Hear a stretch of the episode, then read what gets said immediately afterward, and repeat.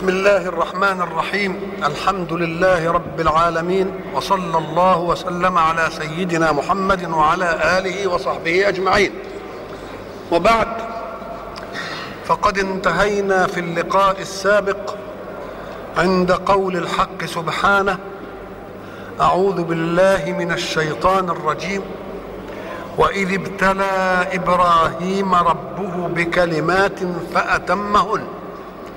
قال إني جاعلك للناس إماما. قال ومن ذريتي. قال لا ينال عهد الظالمين. وقلنا إن الحق سبحانه وتعالى جاء بقصة إبراهيم ليصفي الجدل والتشكيك الذي نشأ من اليهود في مسألة اتجاه المسلمين إلى بيت المقدس أولا واتجاههم إلى الكعبة ثانيا وفي مسألة أن يرسل الله رسولا من العرب وهم يعتبرون أنهم شعب الله المختار. فأراد الحق أن يصفي هاتين المسألتين تصفية نهائية فيجيء بأبي الأنبياء إبراهيم ليبين لنا صلة المسلمين بالبيت وصلة العرب بالبيت وصلة العرب بإبراهيم. وإذ ابتلى قلنا أن إذ حين تذكر وقد ذكرت كثيرا فهي ظرف لأن فيه فرق بين إذ وإذا. إذا دي للشرط زي إذا جاء نصر الله والفتح ورأيت الناس يدخلون في دين الله أفواجا. برضو تدل إيه على أنها ظرف برضو. ظرف بس فيه شرط. هنا ظرف فقط. واذكر وقت أن ابتلى الله إبراهيم. ابتلى ما معناها؟ الناس يظنون الابتلاء شر دائما ونحن نبهنا كثيرا إلى أنه يجب أن نعرف مواقع الألفاظ من معانيها حتى لا تلتبس علينا المفهومات. قلنا إن الابتلاء ليس ممقوتا لذاته وليس مكروها لخاصته وإنما يكره الابتلاء إن رسبنا. ويحب الابتلاء إن نجحنا. إذا فالابتلاء اختبار. من الممكن أن تبتلى فتنجح في الابتلاء. يبقى الابتلاء خير ولا لا؟ ومن الممكن أن تبتلى أي تختبر فتسقط. يبقى الابتلاء فضحك ولا لا؟ آه. يبقى إذا مجرد الابتلاء ليس شرا ولكنه مقياس لتمحيص الخير والشر. إذا فالامتحانات التي نصنعها يصنعها البشر هي ابتلاءات أم لا؟ الامتحانات التي نصنعها لأولادنا ماذا نريد منها؟ نريد منها استكمال التربية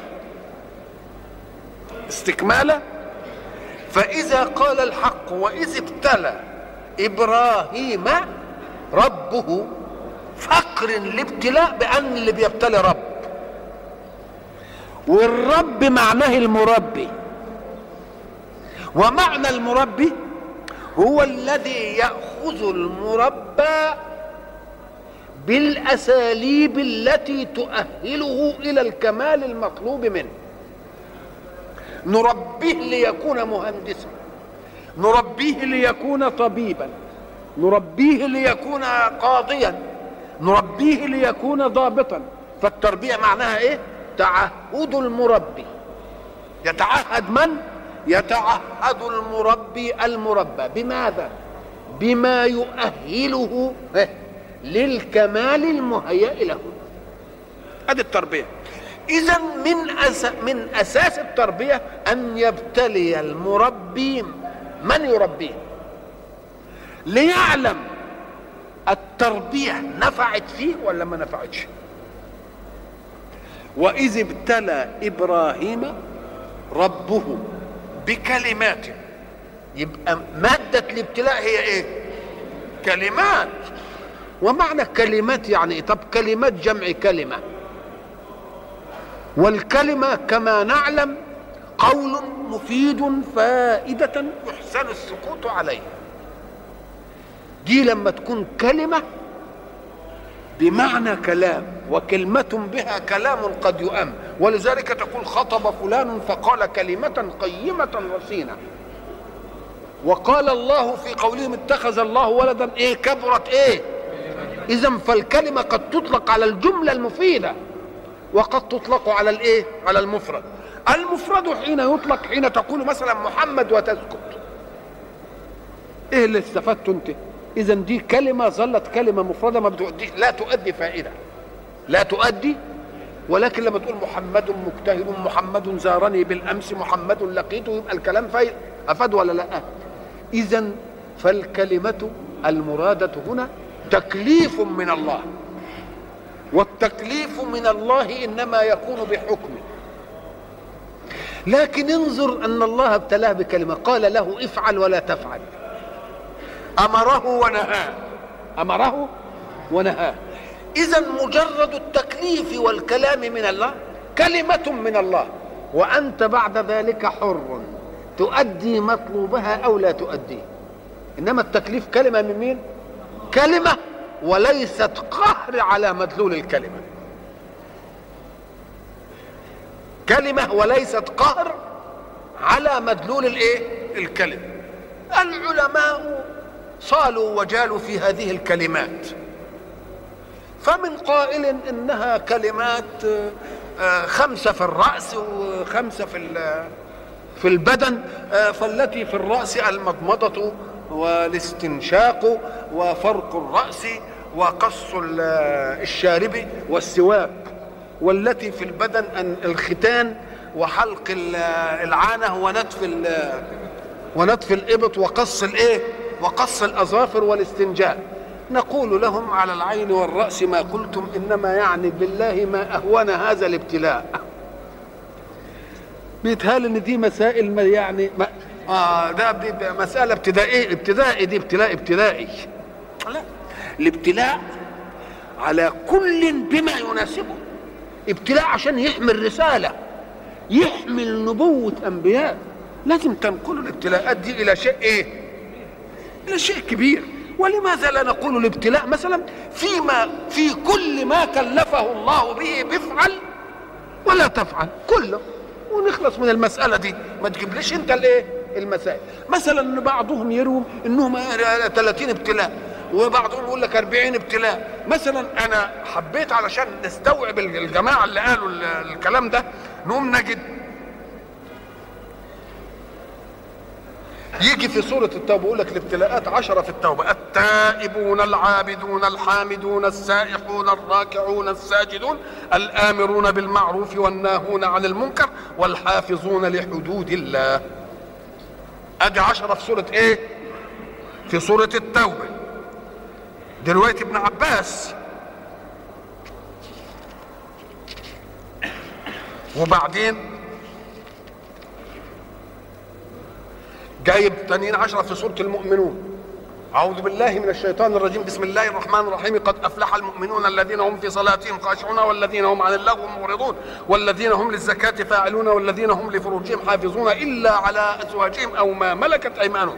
فإنهم غير ملومين. فمن ابتغى وراء ذلك فأولئك هم العادون والذين هم لأماناتهم وعهدهم راعون والذين هم على صلاتهم يحافظون. وبعدين قال أولئك هم الإيه؟ الوارثون. وبعدين يجي في سورة الإيه؟ الأحزاب.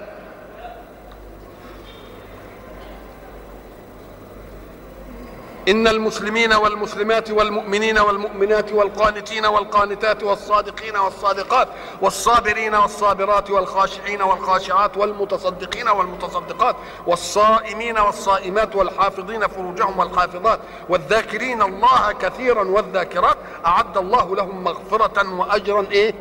عظيما. يجي مثلا يقول لك برضه وفي سورة إيه؟ سأل سائل برضه قايل هناك إيه يا سيدي؟ واذا من إلا المصلين الذين هم على صلاتهم دائمون والذين في أموالهم حق معلوم للسائل والمحروم والذين يصدقون بيوم الدين والذين هم من عذاب ربهم مشفقون. إن عذاب ربهم غير مأمون والذين هم لفروجهم حافظون إلا على أزواجهم أو ما ملكت أيمانهم فإنهم غير ملومين. فمن ابتغى وراء ذلك فأولئك هم العادون. أو الذين هم لأماناتهم وعهدهم راعون. والذين هم بشهاداتهم قائمون. والذين هم على صلاتهم يحافظون.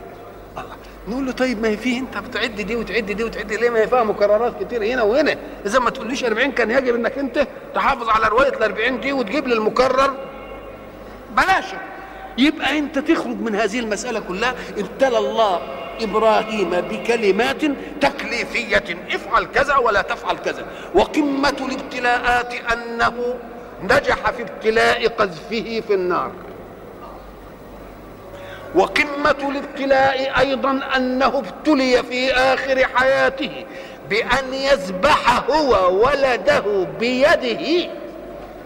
مش يذبح ولده بغيره ويصبر لا هو اللي يذبحه. وبرؤية مش دي قمة الابتلاء؟ لقائل أن يقول إذا كان قد نجح في أن ألقي في النار في نفسه. يبقى الابتلاء في ابنه ده جاي ده. ده الابتلاء لما لا لا إذا ابتلينا إنسانا بشيء وأردنا أن نصعد الابتلاء نجيب له شيء أضخم. نقول له أنت ما فهمتش لأن الإنسان في أول حياته صحيح نفسه هي اللي عزيزة عليه. فكونه يترمي في النار كده ولا يبالي وبعد ذلك يأتي له جبريل فيقول له ألك حاجة؟ يقول أما إليك فلا. ده كلام. إنما حين يكبر الإنسان وبعد ذلك يقترب منه أجله بعرف المقاييس. وبعد ذلك يبقى في ولده أشد من ابتلاءه في نفسه. أشد من ابتلاءه في نفسه. وبعدين يجي يبتلى بإنه يذبح ابنه. وبرؤية مسألة مسألة عجيبة صحيح. يبقى إذا ولذلك يقول الحق فيه سبحانه وتعالى أم لم ينبأ بما في صحف موسى وإبراهيم الذي وفى؟ إبراهيم الذي وفى. وفى يعني إيه؟ يعني أدى اداء كاملا. ليه؟ قال لك لأن الأعمال قد تؤدى بشكلية ترفع اصر اللون إنما مش بموضوعية. إزاي؟ يجي يقول لك الموظف لازم يحضر إلى مكان عمله الساعة الثامنة ولا يقرأ جريدة ولا يشرب شاي ولا يلقى زوارا.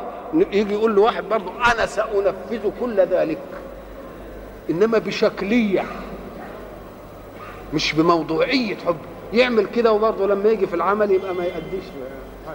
يبقى وفى يعني إيه؟ يعني أدى العمل بموضوعية أدى الأمر بموضوعية أدى النهي بموضوعية. اذا وإذ ابتلى إبراهيم ربه لازم نقرن الابتلاء بأنه الاختبار. والاختبار ممن من رب يتولى تربيته ليكون ليكون أبا للإيه؟ للأنبياء. بكلمات فأتمهن ومعنى الإتمام إيه؟ الإتمام هو الإكمال.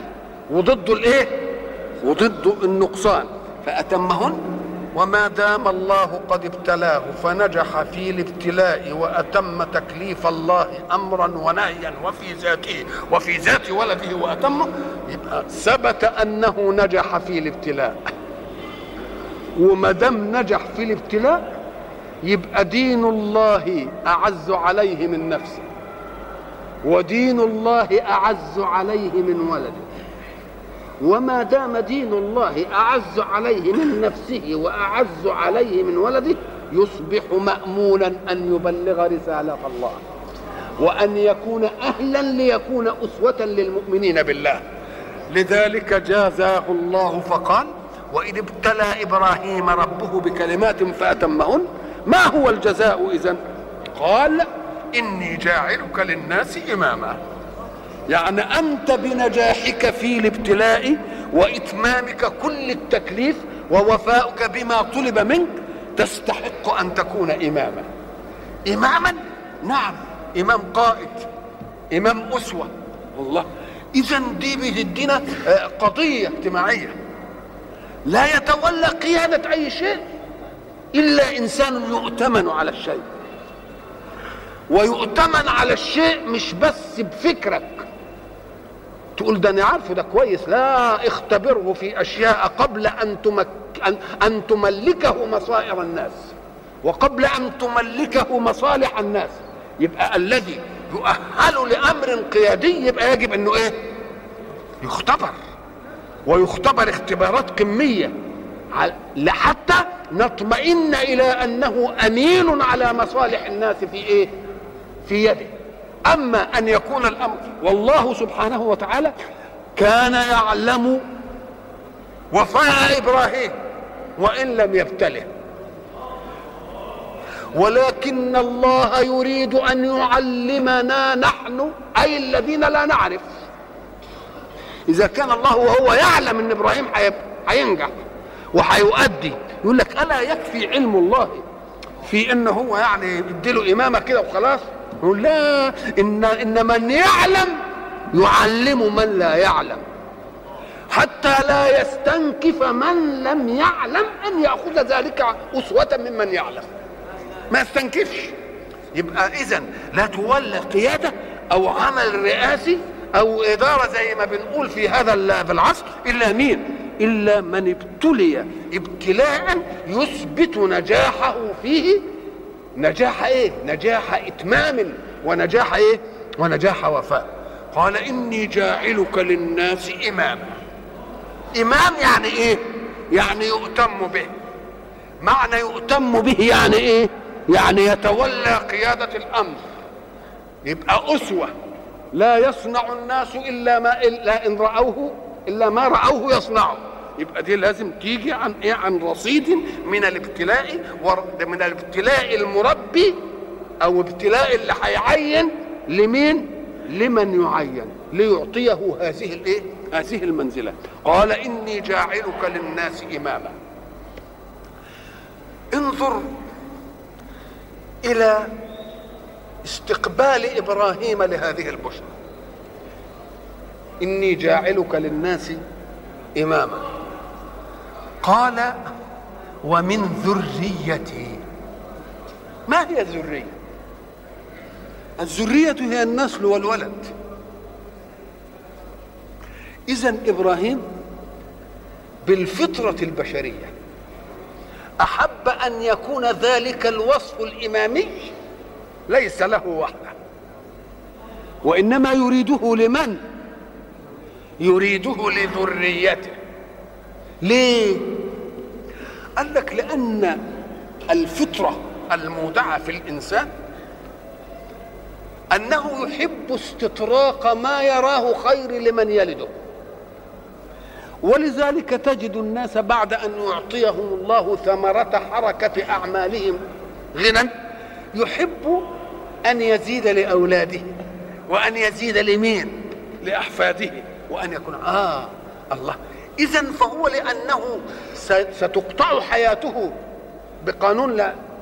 أن أحدا لا ينجو من هذا يحب أن يتصل خير حركة الحياة لذريته فكأن الإمامية المطلوبة ما دام الله سبحانه وتعالى ابتلى إبراهيم فجعله إماما أراد أن يصل الإمامية في الذرية. يصل الإمامية في الذرية آه قال لك لأن المعنى الإيماني مش فردي ولا جماعي معاصر وإنما هو وحدة أجيال أيضا. وحدة إيه؟ يعني زي كما أحب أن يكون للعقب عندي شيء من مادية الحياة بما أورث لهم من إرث أحب أيضا أن يبقى لهم من قيم الحياة ما أورث لهم من إرث. لأن هذه القيم هي التي تحرس هي التي تحرس الثانية هبني تركت اموالا لأولادي ولم أترك لهم قيم. يبددون هذه الأموال في سنة. وتنتهي المسألة. إنما حين تحرس هذه بقيم تظل عندهم فترة طويلة لأن الاستقامة اختصار اقتصادي. أرأيتم أن أن استقامة تكلف مالا؟ إنما الذي يكلف المال هو الانحراف.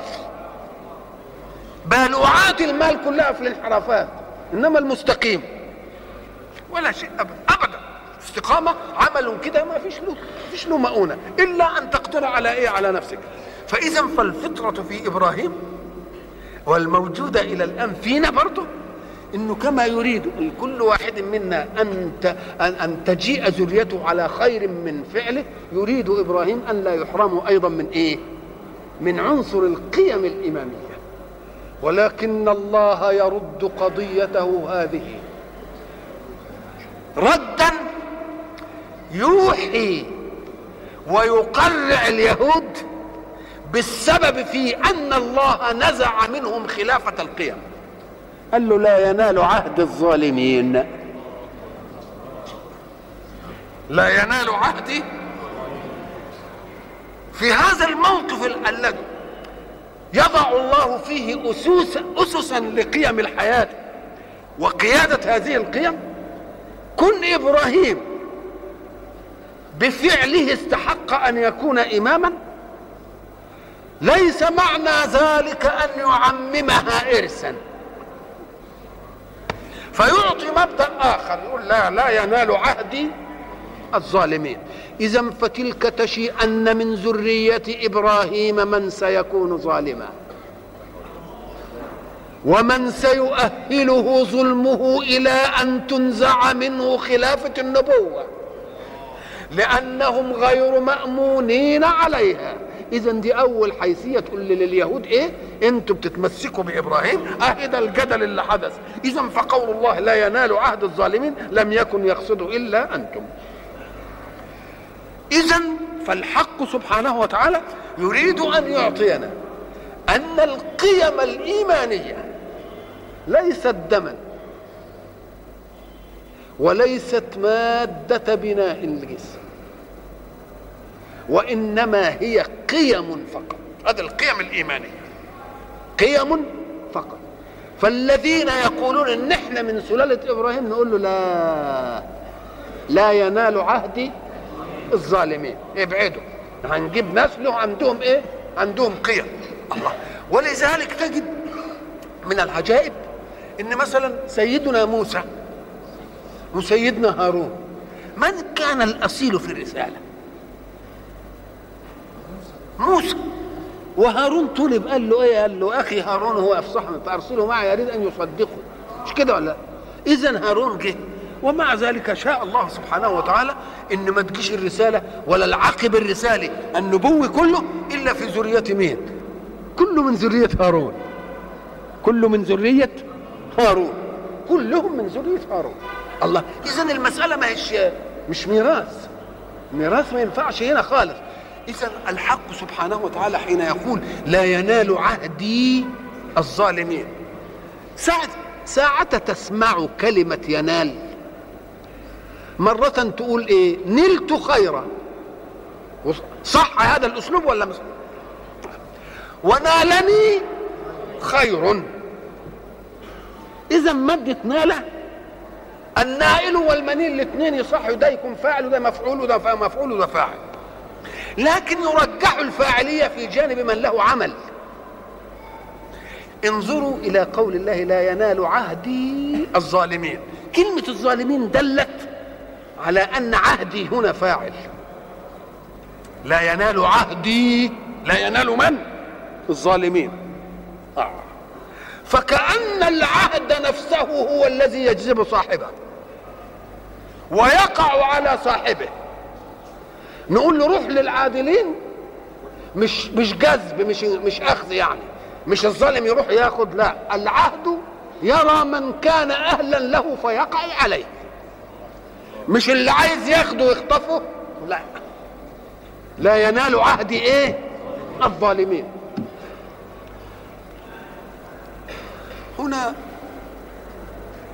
ساعة نأتي في مسألة الجنس والدم واللون نجد أن بنوة الأنبياء غير بنوة الناس أجمعين. ليه؟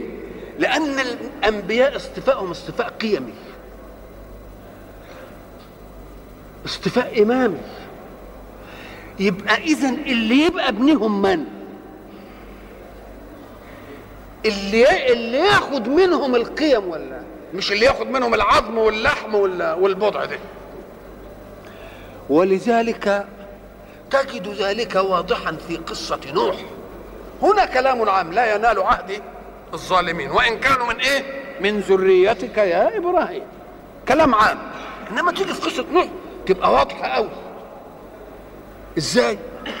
هو قال له قال نوح يقول للرب أنت وعدتني إنك تنجي أهلي. قال له إن ابني من أهلي. مش كده ولا لا؟ قال له إيه؟ إنه ليس من أهلك. الله. لأن أهل النبوة غير أهل الناس جميعا. أهل النبوة يبقى اللي على قيم. ولذلك رسول الله صلى الله عليه وسلم حينما قال سلمان منا آل البيت. الله. سلمان منا آل البيت. الله. يبقى إذا هي دي الإيه؟ هي دي النسب اللي يعتز به ولذلك انظروا إلى قول إنه ليس من أهلك. لو لم يقل الله إنه عمل غير صالح ربما قالوا يمكن أمه كذا ونقعد ندخل بقى في متاهة. فعلل الله ليس من أهل ليه لأنه عمل غير صالح. الله فكأن البنوة للنبوة عمل لا عامل. ما هي الزواج؟ إنما هي عمل. فإن كان عمله عملا قيميا يبقى مين؟ يبقى أب عمله مش قيمي يبقى مش ابن. لو لم يقل الله إنه عمل طب إنه عمل بقى يخبر عنه بأنه عمل؟ لو قال إنه عمل غير صالح تبقى لا إنه عمل. الله. إذا ما دام إنه عمل غير صالح طيب إذا لو كان عمل صالح يبقى من أهلك ولا لأ؟ آه. شوف المقابل إنه ليس من أهلك. نفهم ويا بعض كده. إنه ليس من أهلك. ليه يا ربي؟ إنه عمل غير صالح. الله إذا الذي يكون من أهله هو مين؟ إنه عمل صالح. إذا النسب الإمامي أو النسب القيمي في الإيه؟ في العمل. مش في الزواج ولا في الجنس ولا في مين؟ ولا في الدم. فإن قلتم أنتم إن إحنا ذرية إبراهيم وإحنا مش عارف إيه نقول لهم لا ربنا وصمكم و و و و ونبهنا بأن من ذرية إبراهيم من لا إيه؟ من يكون ظالما ومن ومن لا يكون أهلا لأن يكون إيه؟ شريكا في الإمامة.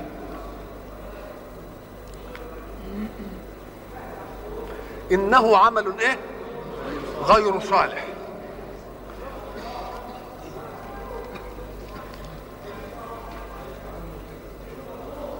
قال ومن ذريتي قال لا ينال عهدي الظالمين. وإذ جعلنا البيت مثابة للناس.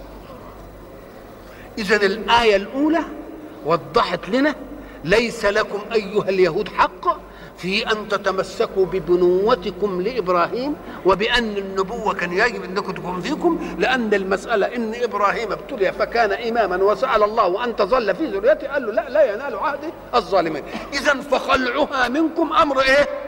أمر طبيعي. وأمر مين؟ وأمر مسبق. ثم هبوا أنها مسألة قيم. برضه دخلت في النسب. لأنكم أنتم يا بني إسرائيل مش إسرائيل أليس إسرائيل هو يعقوب؟ هو يعقوب. ومن يعقوب؟ ابن إسحاق. ومن إسحاق؟ ابن إبراهيم. طيب محمد عليه الصلاة والسلام. من من هو؟ ابن عبد الله إلى آخره إلى آخره. ابن مين؟ ينتهي إلى إسماعيل. الله طب إسماعيل أخو إسحاق. فما الذي يميز دمكم وجنسكم عن دم محمد صلى الله عليه وسلم جنسه؟ إذا فلا أنتم تتميزون عنه في الدم ولا في الجنس ولا في المادة لأنه ابن إيه؟ إسماعيل. وأنتم ولاد مين؟ يعقوب اللي هو ابن مين؟ ابن إسحاق. ويزيد على ذلك أنه اصطفاء قيم. يبقى المعنى الذي تدلون به أنكم من نقول له هم العرب شركاء في هذه. العرب شركاء في هذه لأنهم من سلالة إسماعيل وإسماعيل ابن إبراهيم وأنتم من سلالة إسرائيل الذي هو يعقوب ويعقوب ابن مين؟ ابن إسحاق وإسحاق ابن مين؟ ابن إبراهيم. فالمسألة لا فضل لكم يجب أن تزنوها بمعايير الإنصاف والحق لتعلموا أنكم مفتاتون وأنكم معاندون وأنكم مكابرون وأنكم تريدون أن تأخذوا أمرا ليس لكم فيه إيه؟ ليس لكم فيه شيء. انتقلنا إلى الموضوع الآخر اللي هيرد على حتة بيت المقدس. بيت المقدس قلنا إحنا توجهنا إليه ربنا وجهنا إليه وهو من صنع مين؟ من عمايل مين؟ من عمايل بشر وخلق. لكن البيت من ربنا. فما الذي يضغركم إذا انتقلنا من بيت لله من وضع خلق الله إلى بيت لله من وضع نفسه؟ الذي يضيركم طب ده إحنا إذا ذهبنا إلى الأصل. إذا كانت فتره التنحية دي فتره لمهمة التطهير. لمهمة لأن البيت أخذه العرب لغير الله ووضعوا فيه أصنامهم وأوثانهم.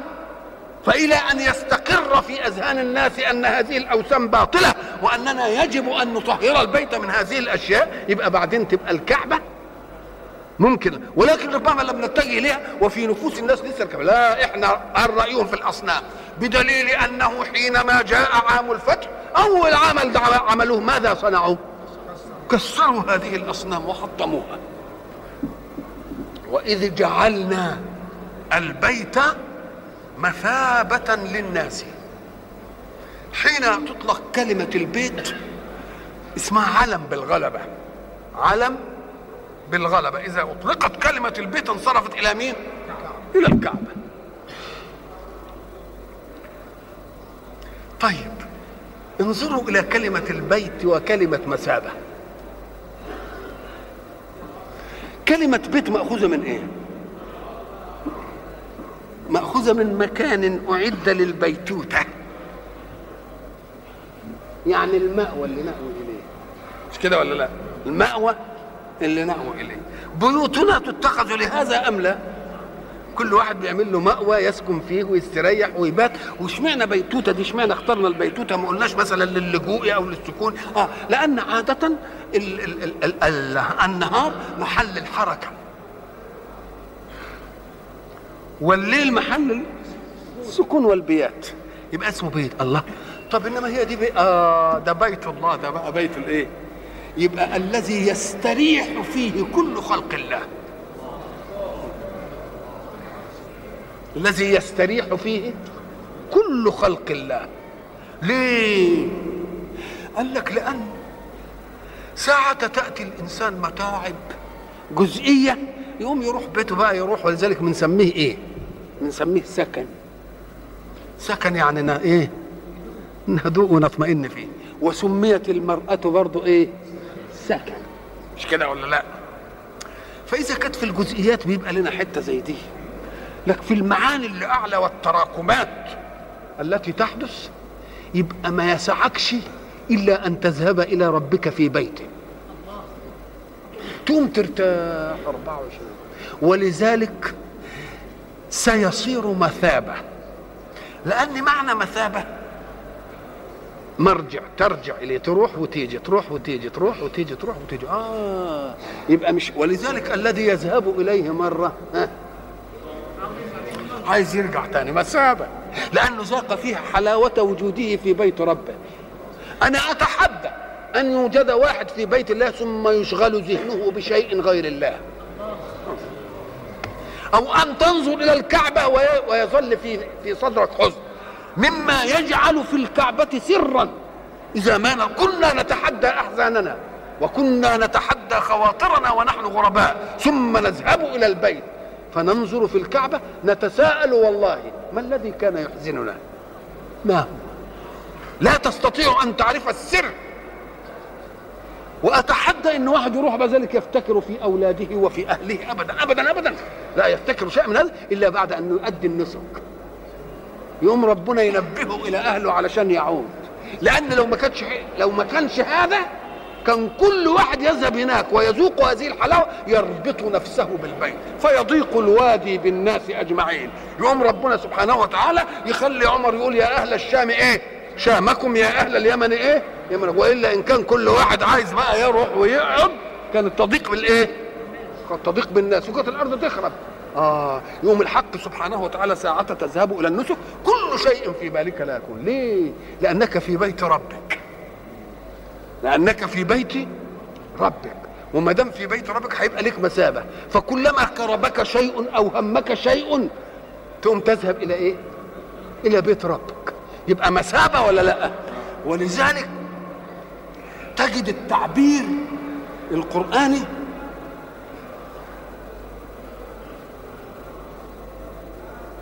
وابعث أفئدة.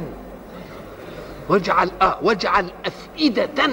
أفئدة مش أجسام. شوف أفئدة من الناس إيه؟ تهوي. شوف كلمة تهوي دي تهوي. الله هو الذي يهوي يسقط ده. أله إرادة في أن لا يسقط؟ ها؟ كأن الناس تبقى محذوفة كده على العملية كده. و و ولذلك قلنا الركن الوحيد الذي يحتال الناس ليؤدوه وإن سقط عنهم التكليف. يبقى غير مستطيع ويحاول إنه يجوع نفسه علشان يعمل إيه؟ عشان يحج طب ربنا أعفاك. أنت غير مستطيع. إنما هو ده الركن الوحيد. الذي لا يكلف به يحرص على أن يؤديه والذي أداه مرة وسقط عنه التكليف في الأداء يحتال. حتى إن قالوا الذي حج لا يحج يزور ويجيب من قسم تاني ومن بلد تاني. ومش عارف إيه علشان يروح يحج. سقط عنك التكليف وحجيت مرة. آه مما يدل على أن صحيح مثابة ولا لا؟ كل واحد عايز ولذلك من الخير أن نترك الناس يسوبون إلى هذا البيت.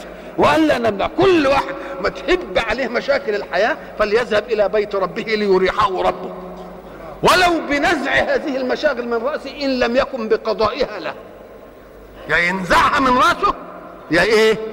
يا يقضيها له ويديله رزق واسع ويديله ويديله ويديله ويديله وإذا كلمة إيه؟ اجعل أفئدة مش أجساما بقى. فكأن الذي يذهب إنما هو إيه؟ القلب.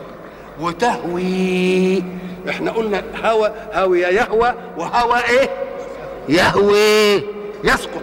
والساقط اللي بيسقط ليس له اختيار كأنه محذوف كده على العملية دي ما يعرفش إزاي محذوف إيه؟ محذوف عليه.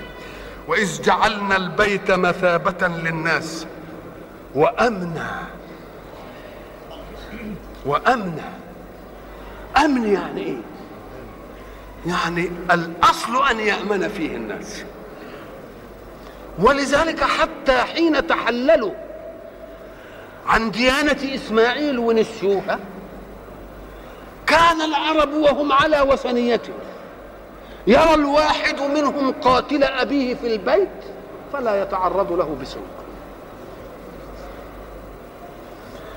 وإذا جنى واحد جناية ودخل البيت لا نخرجه لنأخذ منه القصاص ولا الحد ولا نعمل فيه أي حاجة. ولكن نضيق عليه الخناق ليخرج. ولا نأخذه بحد في بيت الله إلا إن ارتكب الذنب في بيت الله. يبقى ما هوش أمن. لأنه انتهت حرمة البيت لأنه ارتكب الذنب في مين؟ في البيت بقى. نقول له لا أنت مالكش حق بقى. إذا فالذي يدخل يكون إيه؟ يكون آمن. يعني أمنوه. من لم يؤمنه يبقى ما اداش ليه؟ حرمة البيت لأن ربنا قال أنا جعلت آمن. فمن صدقني فليؤمن كل من إيه؟ من دخل. وإحنا قلنا أن الحق سبحانه وتعالى أنزل في تشريعاته ما يحافظ على كبرياء البشر على البشر. لأن من الجائز أن أدخل معك في لجاج وفي قتال وفي وأتعب أنا وتتعب أنت. ويتعب من معي ويتعب من معك. ونحن في ذات نفوسنا كارهون لهذا. إلا أن كبرياءنا لا يدع لواحد منا أن يتطامن للآخر. فيشاء الله سبحانه وتعالى أن يشرع لنا من التشريعات ما يحمي ذلك الكبرياء. فيأتي إلى مكان يقول ده مكان آمن اللي يدخله ما يبقاش فيش حاجة. ما فيش هنا قتال. ويجيب في الزمن أشهر حرم يحرم القتال. علشان أنت تقول وأنا أقول يا سلام لو لم تكن هذه الأشهر الحرم. كنت فضلت لما فتكت به واطعته إنما بقى أشهر حرم. طب وأنا هعمل إيه بقى؟ ولعلك حين تذوق حلاوة الأمن وحلاوة السلم وحلاوة الصفاء في فترة الأشهر الحرم يميل قلبك إلى أن تتخلى عن كبريائك وقد جعل الله لك ستارا من حرمة زمان وستارا من حرمة إيه؟ من حرمة مكان يبقى هو جعله آمن ليه؟ عشان يحمي كبرياء الناس ولذلك أنا قلت لكم إن اثنين إذا تخاصم اثنان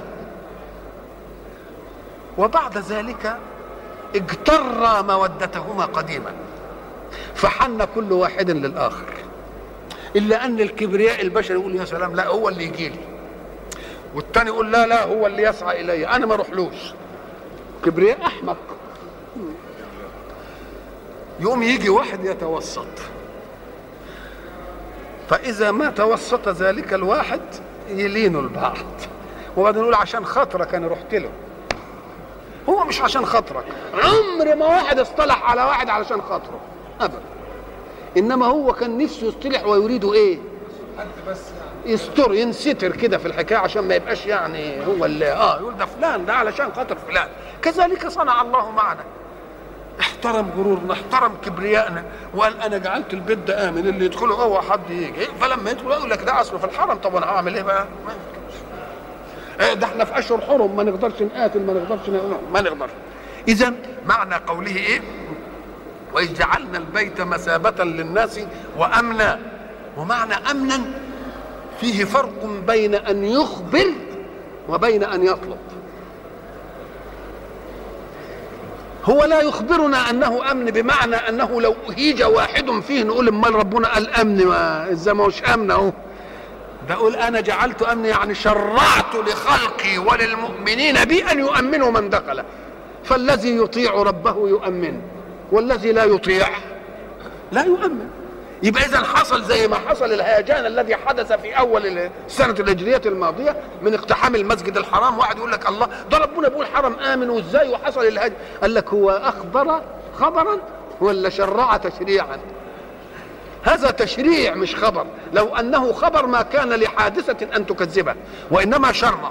بيقول من دخله كان آمن. يعني من دخله فأمنوه. فإن أطعنا أمنا من دخل وإن لم نطع لم نؤمن من دخل. ولذلك هناك آية تانية تقول إيه؟ أولم يروا أنا جعلنا إيه؟ حرما آمنا ويتخطف الناس من حولهم. ويتخطف الناس يتخطف الناس مش أموال الناس. وصل التعدي وقطع الطريق إنهم إيه؟ تخطفوا الناس. وإذ جعلنا البيت مثابة للناس وأمنا.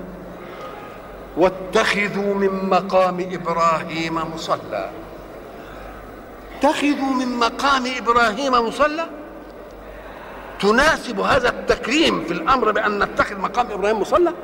دي حيثية لقول الحق سبحانه وتعالى فأتمهن. لأن معنى أتمهن أدى إيه؟ أدى الأوامر إيه؟ أداء بعشق للأداء مش بشكلية الأداء. وإلى لقاء آخر إن شاء الله. وصلى الله وسلم على سيدنا محمد وعلى آله وصحبه أجمعين.